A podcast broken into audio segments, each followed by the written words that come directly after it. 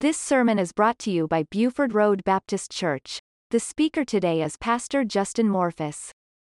I was worried about this week. I, am going to tell y'all something. Um, a couple months ago, I got diagnosed with something that the doctors don't even know what it is. And uh, I have been poked and prodded. And y'all that know me know I don't do needles, right? I, I don't do needles. And they have poked and prodded me, and I've had CT scans, and I've had all kind of things. They, I've, I've seen five different doctors. They all tell me they know exactly what it is. And uh, so that when, then when they run their tests, the tests come back and they go, well, I don't know, this wasn't that. All I know is that my bronchial tubes have uh, clo- almost closed off. And uh, if you'll notice, I have this in my back pocket so I don't die on y'all. And uh, but uh, I guess a couple, I guess it's been two months ago. I guess uh, I uh, was struggling to breathe. I couldn't hardly breathe, and uh, woke up uh, in the middle of the night not breathing. And uh, of course, Brandy, my lungs were spasming. I was making the god awfulest noise you ever heard in your life. Brandy's, you know, she's uh, freaking out. Can I say that here? Yeah. She's she's freaking out. She's in my face, and uh, she's like, "What did he do?" And she called the ambulance, and uh, I'm looking at the clock, and you know, I'm I'm an Arkansas boy. I, I was taught to be a man about everything. You know, nothing's bothers me. Uh, that's a, a story, though.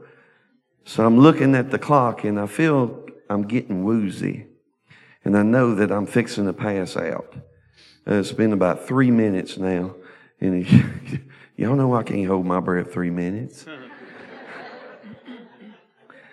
But I feel like I'm about to pass out, and I'm looking at her, and I, I tell her, you know, I can't talk, but I'm like, I'm going down. And for a moment, I said, well, this is it. I'm going to die right here in this floor. And because I wouldn't go to the doctor like I was supposed to go to the doctor.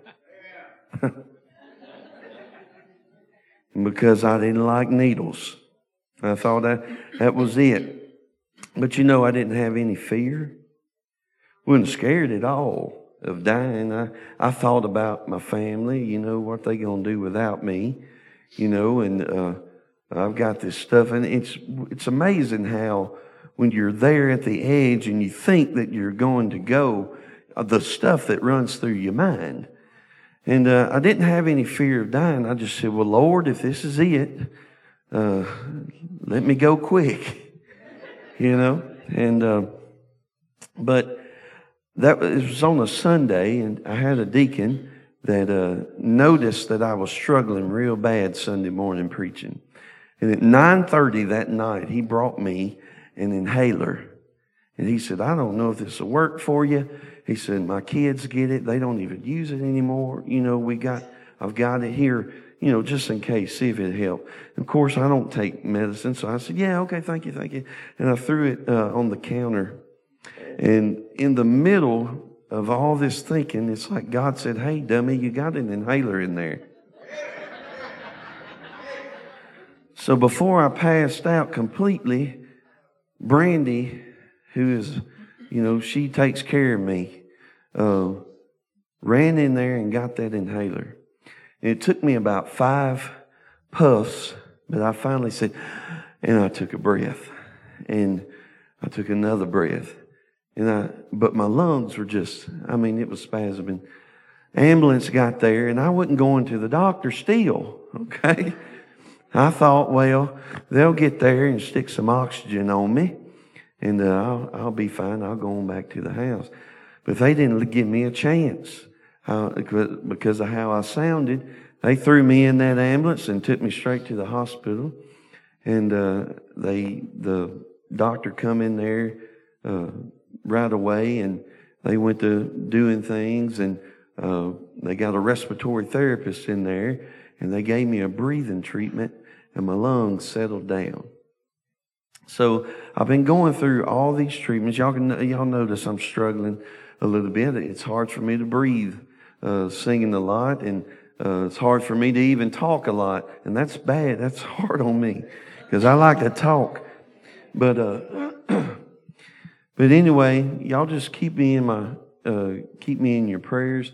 They have no idea what it is. All they know that that my bronchial tubes are are very very small, and I have this white film in my lung, in both lungs. So they don't know what it is, but it's okay.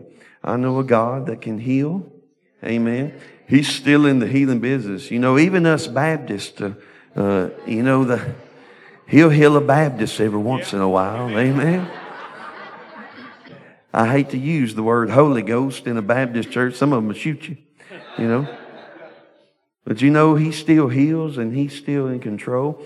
And you know what I've learned in my uh, short 40, God, I'm 40. These short 40 years in my, on my life is that uh, there's always, God always has something for us to learn in our trials. You know, the book of James says this. I love the book of James. We're doing a study on that now. But he talks about, he says this, and it caught my eye at first. He said, Count it all joy. Count it all joy. All these trials, count them joy because they are the testing of your faith. That word testing is not like me and you would take a test and see if we pass or fail. What that word testing is, is referred to for a silversmith. And what that silversmith would do is he would take that silver and he'd put it in a bowl under the fire. And he'd melt that silver down, and the impurities would come to the top. And he'll rake them impurities out and he'll throw them to the side. And then he'll heat that silver back up again, and more impurities come to the surface. And he'll take them out and throw them. And this is how, this was what was amazing. This is how the silversmith knows that the silver is pure is when he looks in the bowl, he sees his reflection. And that's what James is saying. He's saying, look, count all these trials that we go through with joy because they're the testing. Don't get mad at God because you're going through stuff in your life. As a child of God, count it joy. It's God putting us in the fire because He wants to bring the impurities of your life to the surface. And what He'll do is He'll gently take them insecurities out. He'll throw them to the side and he may heat you up again. He'll take them out because his ultimate goal is to look into your life and see his reflection. See, God doesn't care today. Amen. What a God we serve. You know, contrary to belief, I don't want to burst your bubble tonight, but God don't really care about your comfort. What he does care about is about you living holy. That's what he cares about tonight. So when we can go in and we have these trials and these tribulations in our life, and it's hard work walking through this world, amen? We still have to go through things, but it's okay. It's okay because God, I love these words and we say it so much and we, we, we just throw it out like it's some cliche. But you know, the Bible is true when God says that He'll never leave you nor forsake you. Y'all, boy, that ought to make you shout tonight. The God that created everything, the heavens and the earth, said, Hey, I won't leave you. I won't leave you. And yeah, we have to go through trials. We have to go through tribulations, but that's all right because we can hold on to a hope.